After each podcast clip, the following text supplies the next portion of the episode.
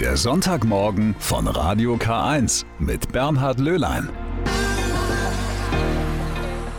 Einen schönen guten Morgen. Ich begrüße Sie sehr herzlich zum Sonntagmorgen mit Radio K1. Heute an einem Sonntag, an dem uns eine Stunde mehr geschenkt worden ist.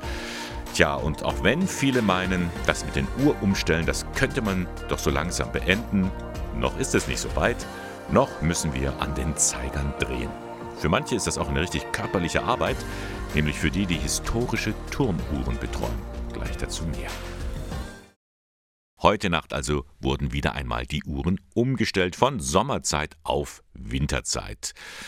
Alle halbe Jahre wieder drehen wir da entweder nach vorne oder zurück. Seit 1977, als die Sommerzeit eingeführt wurde. Damals, um den Menschen einen längeren Feierabend zu verschaffen. Einer, der davon gar nichts hält, ist Handwerksmeister Gordian Meinrad Pechmann. Und das, obwohl er von Berufswegen viel mit Uhren zu tun hat. Er stellt in seinem Betrieb Turmuhren her. Und da gibt es weit mehr zu tun, als nur die Zeit einzustellen. Gottfried Bohl berichtet. Diese Sommer-Winterzeit, die gab es eigentlich schon um 1880 rum. Damals hat es einen ganz anderen Sinn, eine ganz andere Bedeutung. Man wollte damit mehr Zeit zum Arbeiten gewinnen. Hat sich aber nicht bewährt. Und erst dann 77 hat man es wiederum aufgegriffen, aber nicht mehr im alten Sinn, äh, um mehr Arbeit zu produzieren, sondern um die, den Freizeitwert zu erhöhen. Uhrumstellen zur Sommer- und Winterzeit, davon hält Gordian Meinrad Pechmann rein gar nichts. Obwohl Uhren sein Fachgebiet sind. Die richtig großen Uhren. Denn seit Jahrzehnten werden in seinem Betrieb Turmuhren gebaut. In allen Variationen. Und alle entstehen in Handarbeit. Vom Gesamten her sind einfach noch 30, 40 Prozent mechanische Uhren unterwegs. Ist auch gut so. Ich bin eigentlich ein Verfechter der mechanischen Turmuhr weil ich habe es von der Piki auf gelernt, eine Turmuhr zu fertigen. Mir persönlich macht er halt mehr Spaß, aber von dem Spaß kann man letztendlich eben nicht leben. Daher baut Pechmann seit etwa 20 Jahren vor allem Funkuhren für Kirchtürme, auch wenn er die nicht ganz so gerne mag. Nur noch an ganz wenigen Kirchtürmen muss heute noch jemand an der Uhr drehen, wenn die Zeit umgestellt wird. Und auch der Pfarrer hängt nicht mehr am Seil, damit die Glocken läuten. Der vorigen Uhr musste man immer sagen, du musst dies machen, du musst jenes machen. Das will ich von dir. Heute geht's anders. Die Uhr gibt mir das in einer Liste fort und sie fragt mich, was willst du mit mir machen? Wähle bitte aus. Moderne Turmuhren sind voll Hightech. Da wird nichts dem Zufall überlassen. Sie empfangen ihre Zeit von der Atomuhr. Die Hauptuhr in der Sakristei einer Kirche sorgt nicht nur dafür, dass die Turmuhr richtig geht und dass die Glocken pünktlich läuten. Sie regelt auch die Temperatur im Gotteshaus und schaltet die Alarmanlage zu bestimmten Zeiten an und aus. Früher haben wir also Turmuhren gebaut, die waren so konzipiert, dass man gesagt hat, 100 Jahre überhaupt kein Thema. Heute mit der modernen Elektronik, wenn Sie ans Auto denken, ja, nach 20 Jahren sagt man, Mensch, das ist ja total veraltet. Auch deshalb läuft das Geschäft ganz gut, sagt Pechmann. Obwohl heute fast keine neuen Kirchen mehr gebaut werden. Reparieren und renovieren ist aber immer wieder gefragt. Und manchmal wird auch ganz oben entschieden, dass eine neue Uhr her muss. Und dann hilft auch der Petrus ab und zu ein bisschen mit, mit Blitzschlag. Und da sind die Kirchen ja besonders gefährdet. Das einen freut, das anderen leid. Eigentlich braucht ja heute sowieso niemand mehr eine Turmuhr. Hat doch jeder seine eigene dabei oder zumindest ein Handy mit Uhrzeit. Anders als früher, als für die Bauern auf dem Feld die Turmuhr weithin sichtbar sein musste. Und trotzdem schaut man bewusst oder unbewusst am Kirchturm rauf, wie viel Uhr ist es. Und das macht sich am meisten bemerkbar, wenn man dann das, den Turm eingerichtet hat, um den Turm zu sanieren, damit auch die Zifferblätter. Und da taucht dann immer die Frage auf, wenn kriegen wir denn unsere Uhr wieder? Wie oft schaue ich denn auf? Erst dann, wenn man es nicht mehr hat, dann fällt es auf. Überhaupt hat sich das Verhältnis zur Zeit stark verändert, beobachtet der Uhrenfachmann. Eine Entwicklung, die sich auch an den Turmuhren zeigt und die er nicht unbedingt gut findet. Man kann das daraus ableiten. Wir haben noch Beispiele von Turmuhren, die 1760 rum gebaut wurden. Da gab es einen großen Zeiger, der hat die Stunden angezeigt. Und damals, 1756, waren die Kirchen schon so weit, um ihre Horen, also ihre Stundengebete, genau einhalten zu können. Die haben dann einen kleinen Zeiger vorne nachgesetzt, der die Viertelstunden zeigte. Heute haben wir das umgekehrte Bild. Die Stunde ist uns klar, da ist ein kleiner Zeiger dran. Und die Minute ist uns eigentlich schon wichtig. Time After Time, Cindy Lauper, passt heute ganz gut zu unserem Thema Zeitumstellung, Turmuhren, von denen wir gerade gehört haben. Die sind ja sehr speziell und die meisten von ihnen auch schon sehr alt und wertvoll.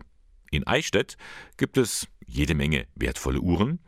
Für eine Ausstellung hat Stadtheimatpfleger Rainer Trett einmal Eichstätter Uhren gesammelt, die so in aller Welt verstreut sind. Und eine Turmuhr, die er da für die Ausstellung geholt hat, die befindet sich sogar ganz in der Nähe. Nämlich im Stadtteil Reppdorf. Die alte Turmuhr, die hatte er damals für mich aufgezogen.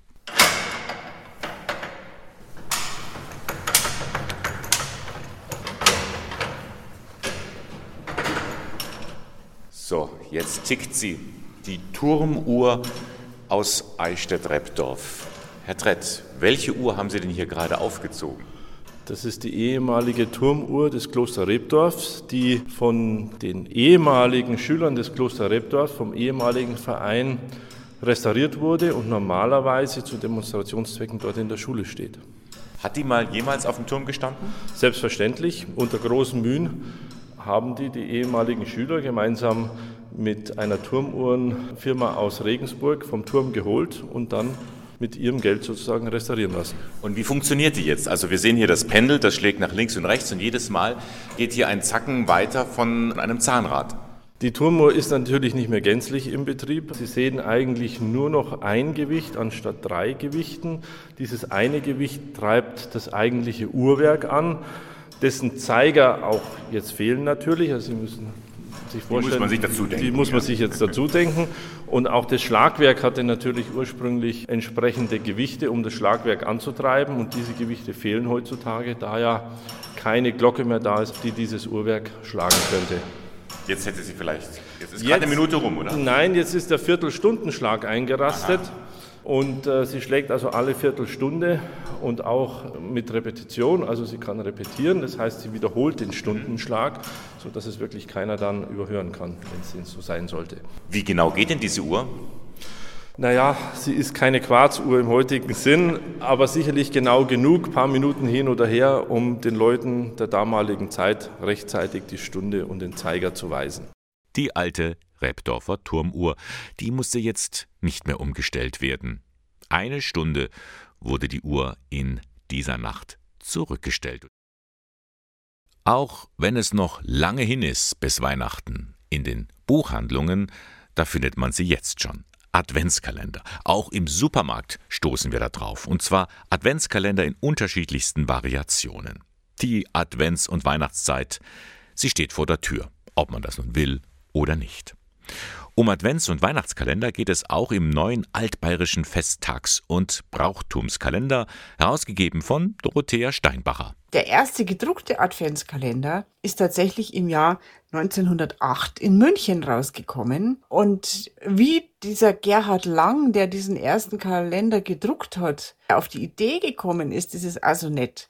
Nämlich über seine Mama, die ihren Weihnachtsgürtel auf einen Karton aufgenäht hat. 24 Stück und jeden Tag Koran essen dürfen. Nicht nur bei den Kindern ist heute eine Adventszeit ohne Kalender undenkbar. Wir haben vielleicht als Kinder alle einen Adventskalender gehabt. Ich habe zumindest einen gehabt und habe die immer sehr geliebt und habe mir auch wirklich zusammengerissen und habe ein Türchen nach dem anderen aufgemacht. Jeden Tag ein Türchen und habe nicht vorher eingeschaut, obwohl die Versuchung groß war. Wir haben aber nie diese mit so Süßigkeiten gefüllten Adventskalender gehabt. Also eher die altmodischen, wo man ein Türchen aufmacht und dann ist ein Vogel drin oder ein Zwergal oder irgendwie so. Dorothea Steinbacher weiß auch, warum es überhaupt Adventskalender gibt. Es hat ja vorher schon immer Methoden gegeben, um den Kindern klarzumachen, wie viel Tage das noch bis Weihnachten sind. Weil Kinder ja mit dieser abstrakten Zahl, es haben noch 24 Tage nichts anfangen können. Und wie diese Adventskalender ausgeschaut haben, bevor es die gedruckten gegeben hat, das steht natürlich auch in der Geschichte drin. Also Schauen Sie mal rein in den neuen altbayerischen Festtags- und Brauchtumskalender 2024. Eignet sich auch als Weihnachtsgeschenk. Sind ja nur noch knapp zwei Monate bis Weihnachten. Vorhin haben wir ja schon von den Adventskalendern gehört und dass die Advents- und Weihnachtszeit ja immer näher rückt. Wäre doch mal eine gute Gelegenheit, sich auf diese Zeit auch vorzubereiten. Gelegenheit dazu bietet ein Familienwochenende der Diözese Eichstätt und zwar gleich am Adventsbeginn im Jugendtagungshaus Schloss Pfünz bei Eichstätt. Dieses Wochenende richtet sich an Familien mit Kindern jeden Alters. Da gibt es Impulse, thematische Einheiten, Spiel und Spaß und auch viel Gemeinsames. Wichtig ist einfach, dass Familien einen Impuls bekommen, den Advent als bewusste Zeit der Vorbereitung und Erwartung zu erleben.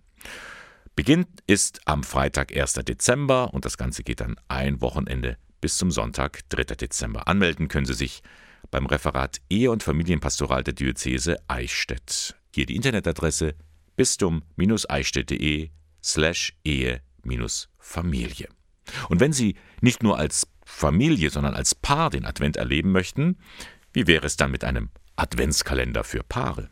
Marion Bayerl, Leiterin der Ehe- und Familienpastoral, hat ihn herausgegeben. Die Weihnachtszeit, die gilt ja ganz klassisch als die Zeit der Liebe. Und da ist es eigentlich naheliegend, dass man sich dem Menschen, der einem ganz besonders nahe ist, auch wieder mal stärker zuwendet oder sich über Themen, die einem am Herzen liegen, dann auch drüber unterhaltet. Da finden Sie tatsächlich einige Tipps, wie Paare da auch mal wieder ein bisschen zu sich finden können. Sozusagen 24 Mal Valentinstag. Also zum Beispiel einmal geht es darum, sich zurückzuerinnern, was einem in der eigenen Kindheit gut gefallen hat und sich mit dem Partner auszutauschen, also die eigenen Schätze praktisch mit ihm zu teilen. Dann geht es darum, gemeinsam Stille zu erleben, mal wieder ganz bewusst vielleicht einen Spaziergang zu machen und mal nicht zu reden oder auch sich über so ja eher strittige Dinge zu unterhalten, wie zum Beispiel ein Partner steht vielleicht auf eine unheimlich schöne Weihnachtsdeko, dem anderen ist alles zu kitschig, dass man einfach mal drüber redet und sagt, ähm, so wäre für mich eine schöne Weihnachtszeit. Und dann kann man vielleicht einen gemeinsamen Weg finden.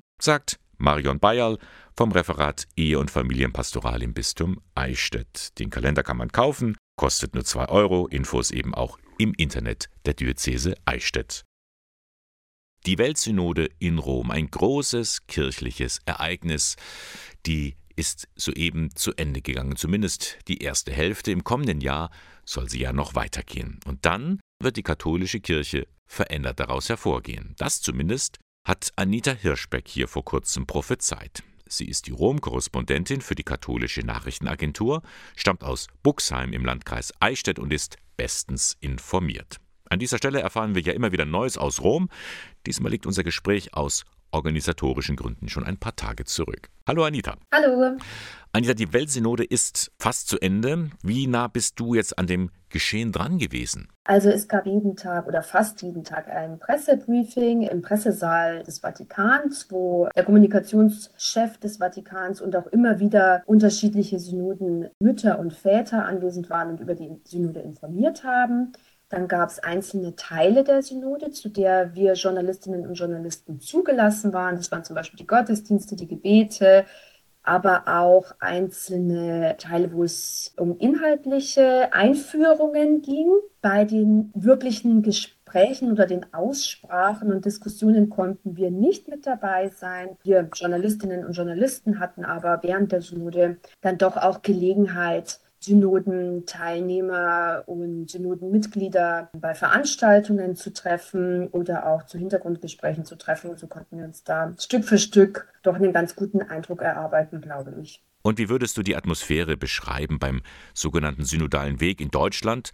Da herrschte ja zum Teil eine sehr hitzige Atmosphäre. Also ich glaube, dass es einen großen Unterschied gibt zur Synode in Deutschland, weil dies eine Synode über die Synodalität ist. Ne? Also dieser sperrige Begriff ist. Es geht um die heißen Eisen nur nicht unmittelbar, sondern nur mittelbar. Also es geht in erster Linie darum, um eine neue Umgangsform und um einen neuen Austausch und um ein besseres Miteinander in der katholischen Kirche zu finden und auch um mehr Mitbestimmungswege für katholische Laieninnen und Laien zu finden. Und ich habe schon den Eindruck, dass die Stimmung stark getragen war vom Gebet. Es gab immer wieder auch Momente der Stille in der Synode. Es war, das sagen alle Synodenteilnehmerinnen und Teilnehmer, dass es einen starken, dass der Aspekt des Zuhörens ganz besonders wichtig war. Ich glaube, es hat schon auch an der einen oder anderen Stelle dann Reibereien gegeben, als es zum Beispiel um das Thema ähm, Weihe für Frauen ging oder auch um den Umgang mit LGBTQ. Aber im Großen und Ganzen denke ich, dass die Stimmung doch eine andere war als beim Synodalen in Deutschland. Du hast bei einem unserer Gespräche vor ein paar Wochen mal angedeutet,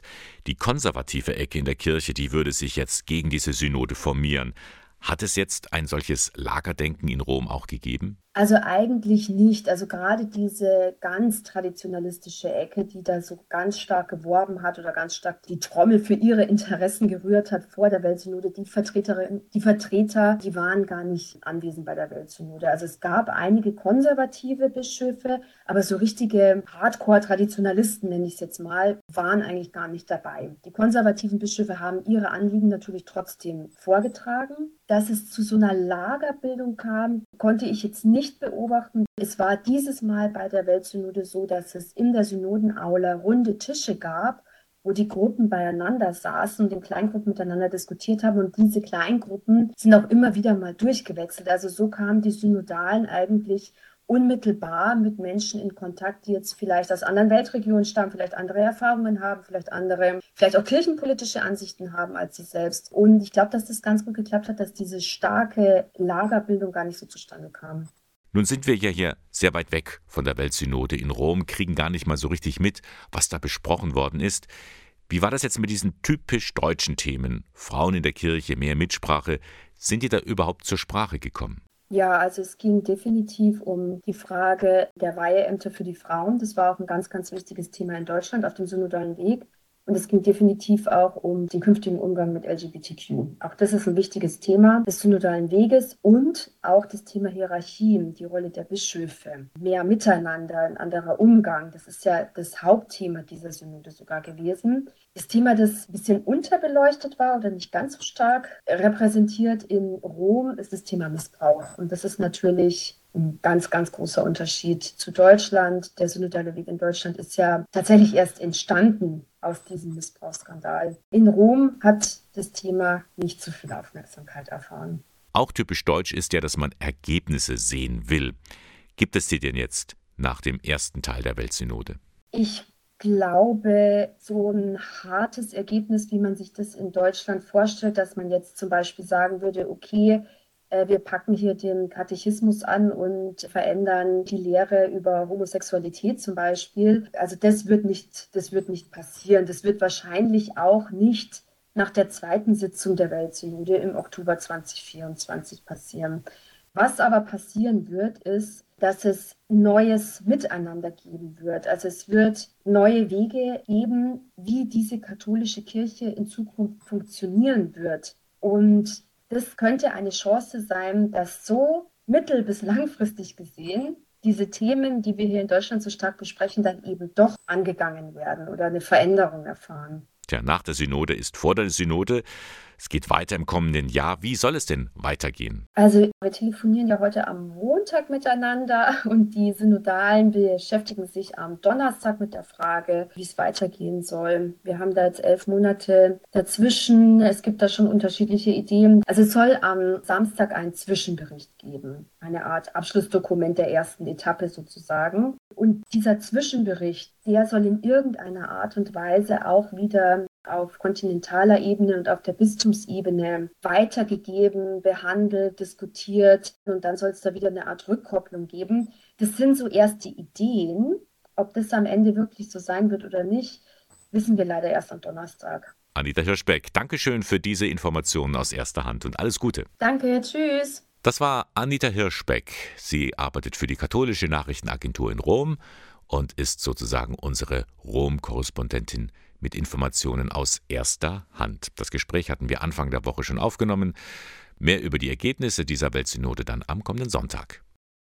Ein Jahr ist das jetzt her. Es war an Allerheiligen 2023. Da wurde bekannt, der Bamberger Erzbischof Ludwig Schick tritt von seinem Amt zurück. Und seitdem ist nichts geschehen. Seitdem warten die Bamberger auf einen neuen Oberhirten, sagt deren Sprecher Harry Luck. Wir warten ja schon lange und rechnen seit Monaten damit, dass sich etwas tut, dass die Nachricht aus Rom kommt. Da wächst natürlich auch die Nervosität und auch bei Kleinigkeiten wird sofort interpretiert, was hat das zu bedeuten. Kürzlich stand ein Siebener BMW mit einem verdächtigen Kennzeichen vor dem Dom und da haben sich viele gleich gefragt, ob das irgendwas bedeuten kann, ob das vielleicht der Neue ist, der sich vorstellt. Aber auch hier haben sich die Vermutungen und Verdächtigungen als haltlos herausgestellt. Ein Jahr ohne Bischof, da kann man schon mal die Frage stellen, warum dauert das denn so lange? Diese Frage muss man in Rom stellen. Es ist ja ein sehr aufwendiges Verfahren, in dem geeignete Kandidaten geprüft werden und Anhörungen stattfinden. Das alles dauert seine Zeit, das weiß man und deswegen müssen wir uns noch ein bisschen gedulden. Harry Lock hat auch eine Idee, wie der neue Wunsch-Erzbischof der Bamberger so sein soll. Die Bamberger möchten gerne wieder einen Bischof haben, der volksnah ist, der bei den Menschen ist, der für sie da ist, der kommunikativ ist und vor allem der nicht spaltet oder polarisiert, sondern vielmehr die verschiedenen Strömungen, die es in der katholischen Kirche gibt, zusammenführt und integriert. Nun, wer will das nicht? Äh, vielleicht wird es mit dem neuen Jahr sogar noch dieses Jahr etwas. Bis dahin heißt es abwarten und Tee trinken. Man kann sagen, wir sind des Spekulierens müde und üben uns in der Tugend der Geduld. Aber man kann auch sagen, wir warten gerne etwas länger, wenn wir dafür einen richtig guten Bischof bekommen. Also warten wir ab. Das war ein kleiner Blick ins Nachbarbistum. Das Erzbistum Bamberg wartet seit einem Jahr auf einen neuen Bischof.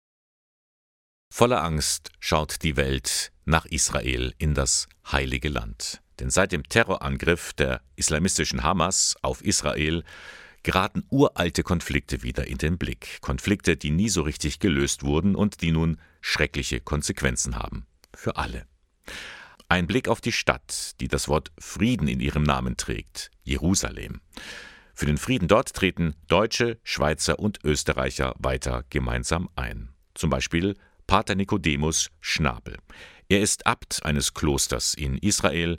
Mein Kollege Christoph Beckmann hatte Gelegenheit, mit ihm zu sprechen. Ja, herzlich willkommen vom Zion aus Jerusalem. Als er sich meldete, vor knapp zwei Wochen war es gerade es geschehen, ich bin hier falsch, ich muss nach Hause, sagte sich Pater Nikodemus Schnabel gerade in Rom. Nach Hause meinte Jerusalem. Dort ist er Abt der deutschsprachigen Benediktiner. Über Umwege ging es wieder zurück zur Dormitio-Abtei auf dem Zionsberg. Hier gehöre ich hin und bin einfach dankbar, hier zu sein, einfach auch wahrzunehmen, dass man sich gegenseitig ermutigt. Denn auch sie sind wieder zwischen die Mühlsteine der Geschichte geraten. Die Christen, all die Pilger aus aller Welt, Zehntausende Migranten, die dort auf dem Bau oder sonst wo schuften und die immer weniger werdenden Christenmenschen im Heiligen Land selbst rund um die große Sehnsuchtsstadt der drei großen Weltreligionen. Er fordert, stopp den Religionshooligans, die alles vergiften, die Hass statt Versöhnung Versöhnung predigen, Vernichtung statt Liebe. Dieser Religionshooliganismus sehr viel dazu bringt, ja, guck dir mal die Religion an. Äh, jeder, der Atheist werden will, hat jetzt wieder gute Gründe dazu. Sie setzen weiter alles dagegen. Ihre Kirche ist immer auf für Begegnung, Dialog, brüderliches Miteinander, für alle, die sich nach Frieden sehnen, sagt Abt Nikodemus.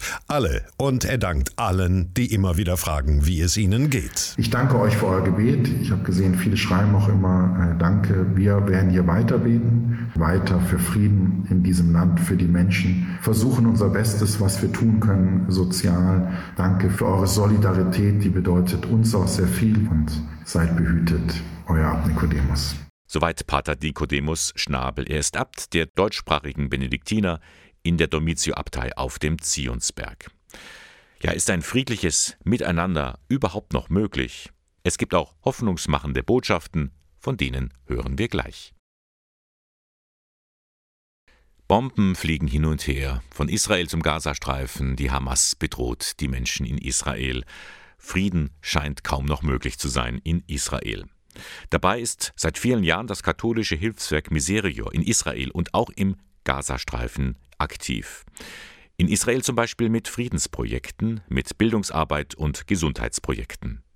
Länderreferentin Leonie Kräß nennt eine Besonderheit. Also das sind Organisationen, wo Israelis und PalästinenserInnen zusammenarbeiten und die sagen, jetzt erst recht, jetzt müssen wir zeigen, dass ein friedliches Zusammenleben möglich ist und dass wir Solidarität mit den Opfern auf beiden Seiten haben und dies auch ausdrücken. Und das ist eine, wie ich finde, sehr bemerkenswerte Haltung. Im Gazastreifen gibt es auch Projekte für Jugendliche, für Traumabewältigung und Gesundheit und mehr. Wir unterstützen eine Menschenrechtsorganisation im Gazastreifen und wir haben vor einigen Jahren unter anderem die Solaranlagen auf dem Al-Ali-Krankenhaus finanziert. Das ist ja das einzige christliche Krankenhaus in Gaza, welches leider am 17. Oktober teilweise zerstört wurde und dadurch irgendwie in aller Munde ist. Miserior arbeitet ja immer mit einheimischen Partnerorganisationen zusammen. Weiß Leonie Kress denn, wie es den Mitarbeitenden in den Projekten jetzt geht? Also so viele Tote, so viele Raketen auf Gaza hat es noch nie gegeben. Wir wissen von dem Direktor einer unserer Partnerorganisationen, dass er und seine Familie letzte Woche nur ganz knapp einem Raketenhagel auf ihr Wohnviertel entkommen sind. Wir wissen auch von äh, Familienangehörigen, von Mitarbeitenden unserer Partnerorganisationen, die bereits ums Leben gekommen sind. Wir wissen natürlich aber auch, dass die Israelis traumatisiert sind. Also es sind ja auch die Israelis, die weiterhin Angst haben vor neuen Angriffen. Zu viele Opfer auf allen Seiten. Und was denkt sie und was hört sie von ihren Partnern in Israel und im Gazastreifen? Gibt es Hoffnung auf Frieden? Uns bleibt nichts anderes übrig. Ich glaube, uns bleibt nichts anderes übrig, als darauf zu hoffen, dass die Menschen zusammen trauern, zusammen wütend sind über die PolitikerInnen, über die, über die Gewalt. Wir müssen den Menschen im anderen sehen und wir müssen unsere humanistische Grundhaltung aufrechterhalten. Und das ist das, was unsere Partnerorganisationen aktuell tun. Und was können wir hier in Deutschland tun?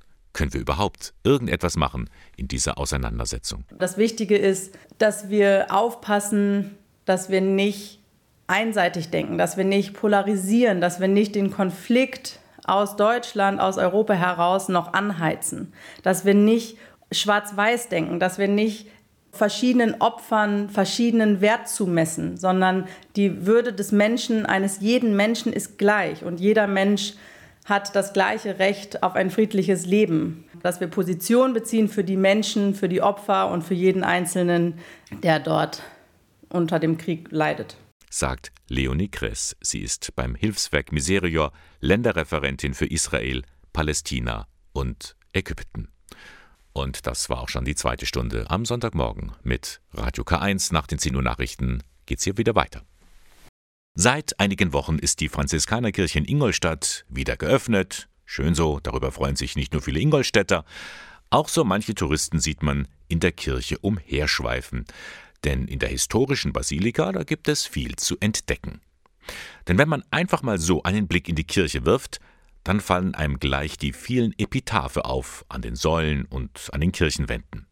Epitaphe, das sind Grabdenkmäler mit einem aus Stein gehauenen Relief.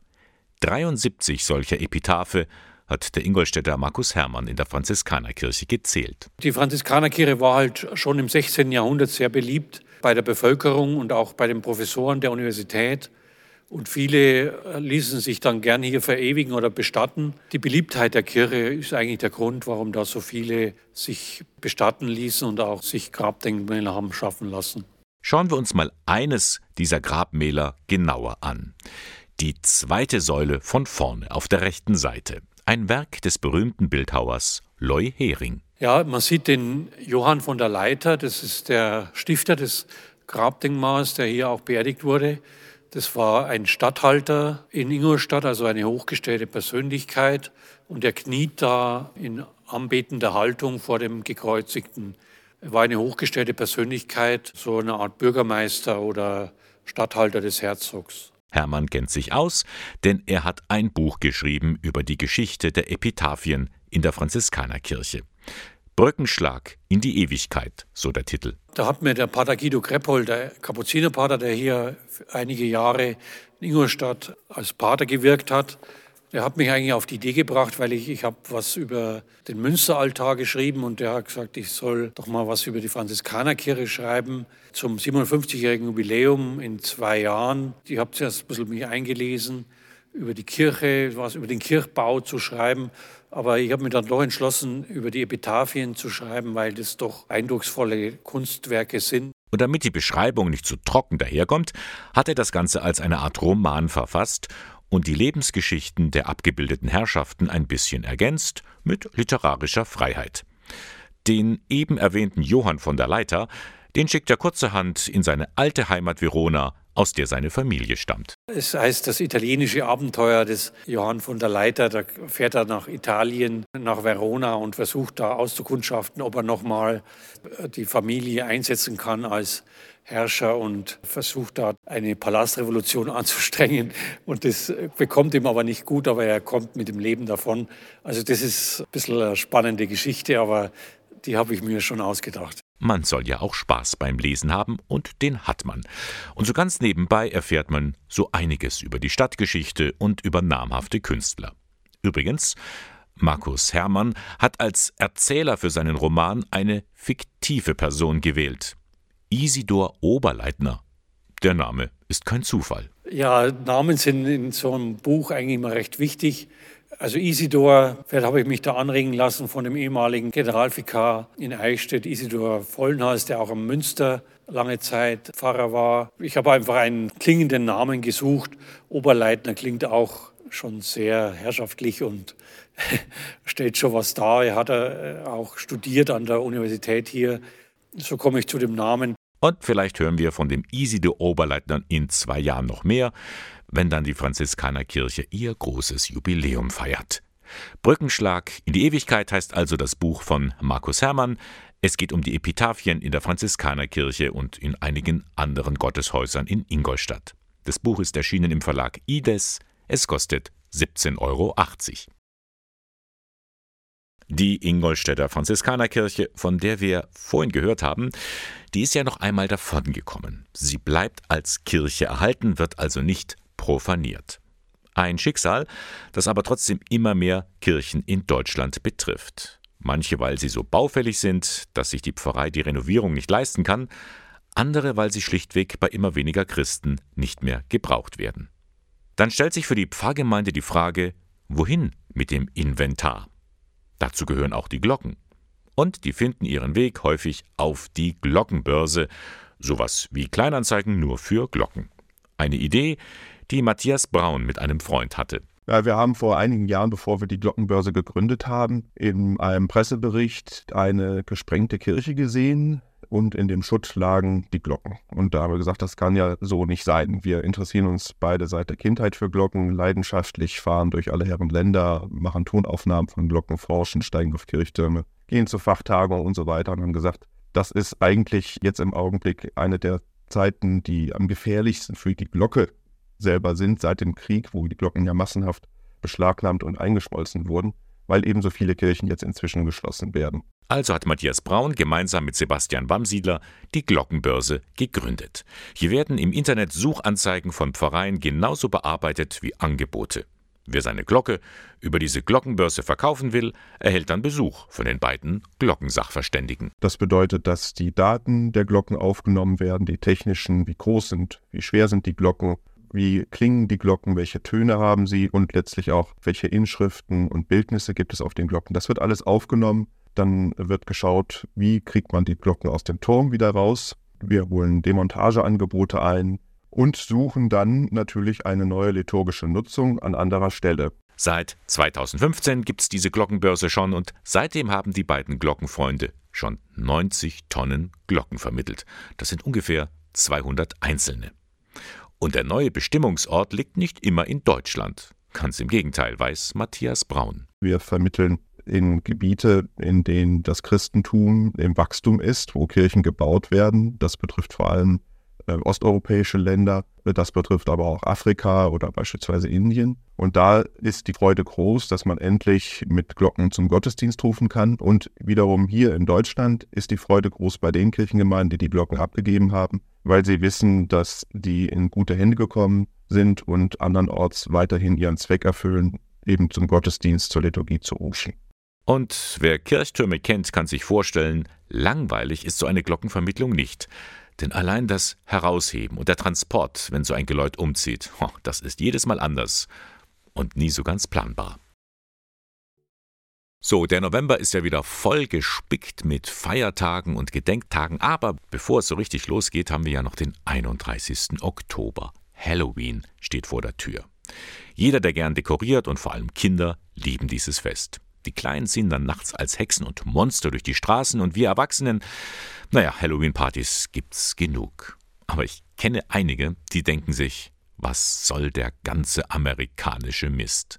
Und Genau das stimmt so nicht. Das mit dem Amerikanisch hat sich meine Kollegin Maria Ertl erklären lassen. Sandra Angermeier ist Brauchtumsexpertin aus Erding und beschäftigt sich gerade wieder viel mit unseren bayerischen Traditionen zu, ja nicht unbedingt zu Halloween. Vielmehr steht das Fest aller Seelen als Grundlage im Mittelpunkt. Das steht am 2. November im Kalender. Denn dieser Tag ist die Verbindung zu Halloween. Der Allerseelentag ist der Tag, an dem man den armen Seelen gedenkt, die da uns vorausgegangen sind, die sich vielleicht im Fegefeuer befinden und die einmal an diesem Tag, in dieser Nacht, das Haus aufsuchen dürfen, den Ort, wo sie vorher gelebt haben. Und um die Verstorbenen, die in dieser einen Nacht auf Besuch kommen, geht's auch an Halloween.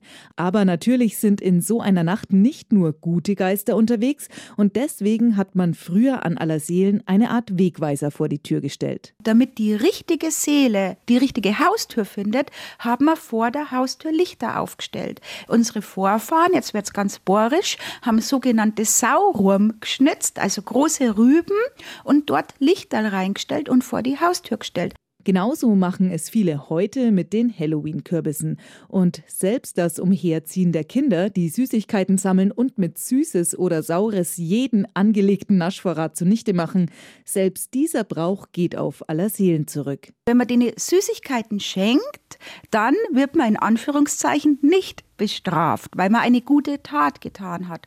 Bei uns an Allerseelen hat man sich sogenannte Allerseelenzöpflein geschenkt. Das ist ein Hefeteiggebäck mit Rosinen, was Süßes. Wenn ich jemand was Süßes schenke, tue ich eine gute Tat. Für gute Stimmung sorgen, den verstorbenen Verwandten den Weg weisen und die bösen Seelen durch Erschrecken abwehren. Alles vermeintlich amerikanisch. Tja, aber nur vermeintlich, sagt Sandra Angermeier. Es waren Auswanderer, die in die USA gegangen sind, die dieses Brauchtum, diesen Gedenktag an die vorausgegangenen Verstorbenen mitgebracht haben. In den USA hat dieses Brauchtum weiter Bestand gehabt und im Laufe der Zeit kam es als Halloween zu uns zurück. Und vielleicht macht es dieses Wissen, dass eigentlich viel bayerisches Brauchtum in Halloween steckt, dem ein oder anderen ja leichter, am 31. Oktober mitzufeiern.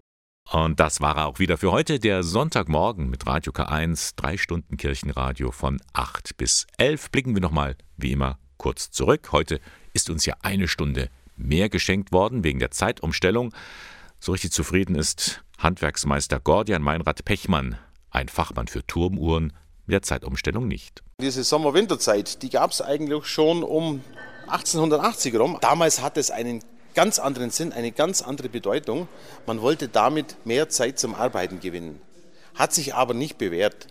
Und erst dann 77 hat man es wiederum aufgegriffen, aber nicht mehr im alten Sinn, äh, um mehr Arbeit zu produzieren, sondern um die, den Freizeitwert zu erhöhen. Nicht seit einer Stunde, sondern schon seit einem ganzen Jahr wartet das Nachbarbistum Bamberg auf einen neuen Bischof. Harry Luck ist Sprecher der Erzdiözese Bamberg und er hat schon so eine Idee, wie der neue Wundererzbischof der Bamberger einmal sein soll. Die Bamberger möchten gerne wieder einen Bischof haben, der volksnah ist, der bei den Menschen ist, der für sie da ist, der kommunikativ ist und vor allem der nicht spaltet oder polarisiert, sondern vielmehr die verschiedenen Strömungen, die es in der katholischen Kirche gibt, zusammenführt und integriert. Bis dahin müssen die Bamberger aber noch ein bisschen warten. Ja, warten auf Frieden, das tun wir alle. In Israel scheint das kaum noch möglich zu sein. Wie können wir hier in Deutschland mit dem Krieg im sogenannten Heiligen Land umgehen? Die Länderreferentin für das katholische Hilfswerk Miserior, Leonie Kress, hat einen Ratschlag für uns. Das Wichtige ist, dass wir aufpassen, dass wir nicht einseitig denken, dass wir nicht polarisieren, dass wir nicht den Konflikt aus Deutschland, aus Europa heraus noch anheizen. Dass wir nicht schwarz-weiß denken, dass wir nicht verschiedenen Opfern verschiedenen Wert zumessen, sondern die Würde des Menschen, eines jeden Menschen ist gleich und jeder Mensch hat das gleiche Recht auf ein friedliches Leben. Dass wir Position beziehen für die Menschen, für die Opfer und für jeden Einzelnen, der dort unter dem Krieg leidet. Ein Tipp, der gut tut, gerade in so aufgeheizten Zeiten wie diesen. Den Sonntagmorgen können Sie noch einmal in aller Ruhe nachhören im Internet unter www.radiok1.de. K1 finden Sie in Eichstätt in der Luitpoldstraße 2. Moderation und Redaktion der Sendung Bernhard Löhlein. Ich darf mich für heute von Ihnen verabschieden, noch mit dem Hinweis, dass wir eine Sondersendung haben am 1. November, Allerheiligen von 8 bis 9. Dann geht es um 30 Jahre Ingolstädter Hospizverein. Vielleicht hören wir uns ja. Bis dann, alles Gute.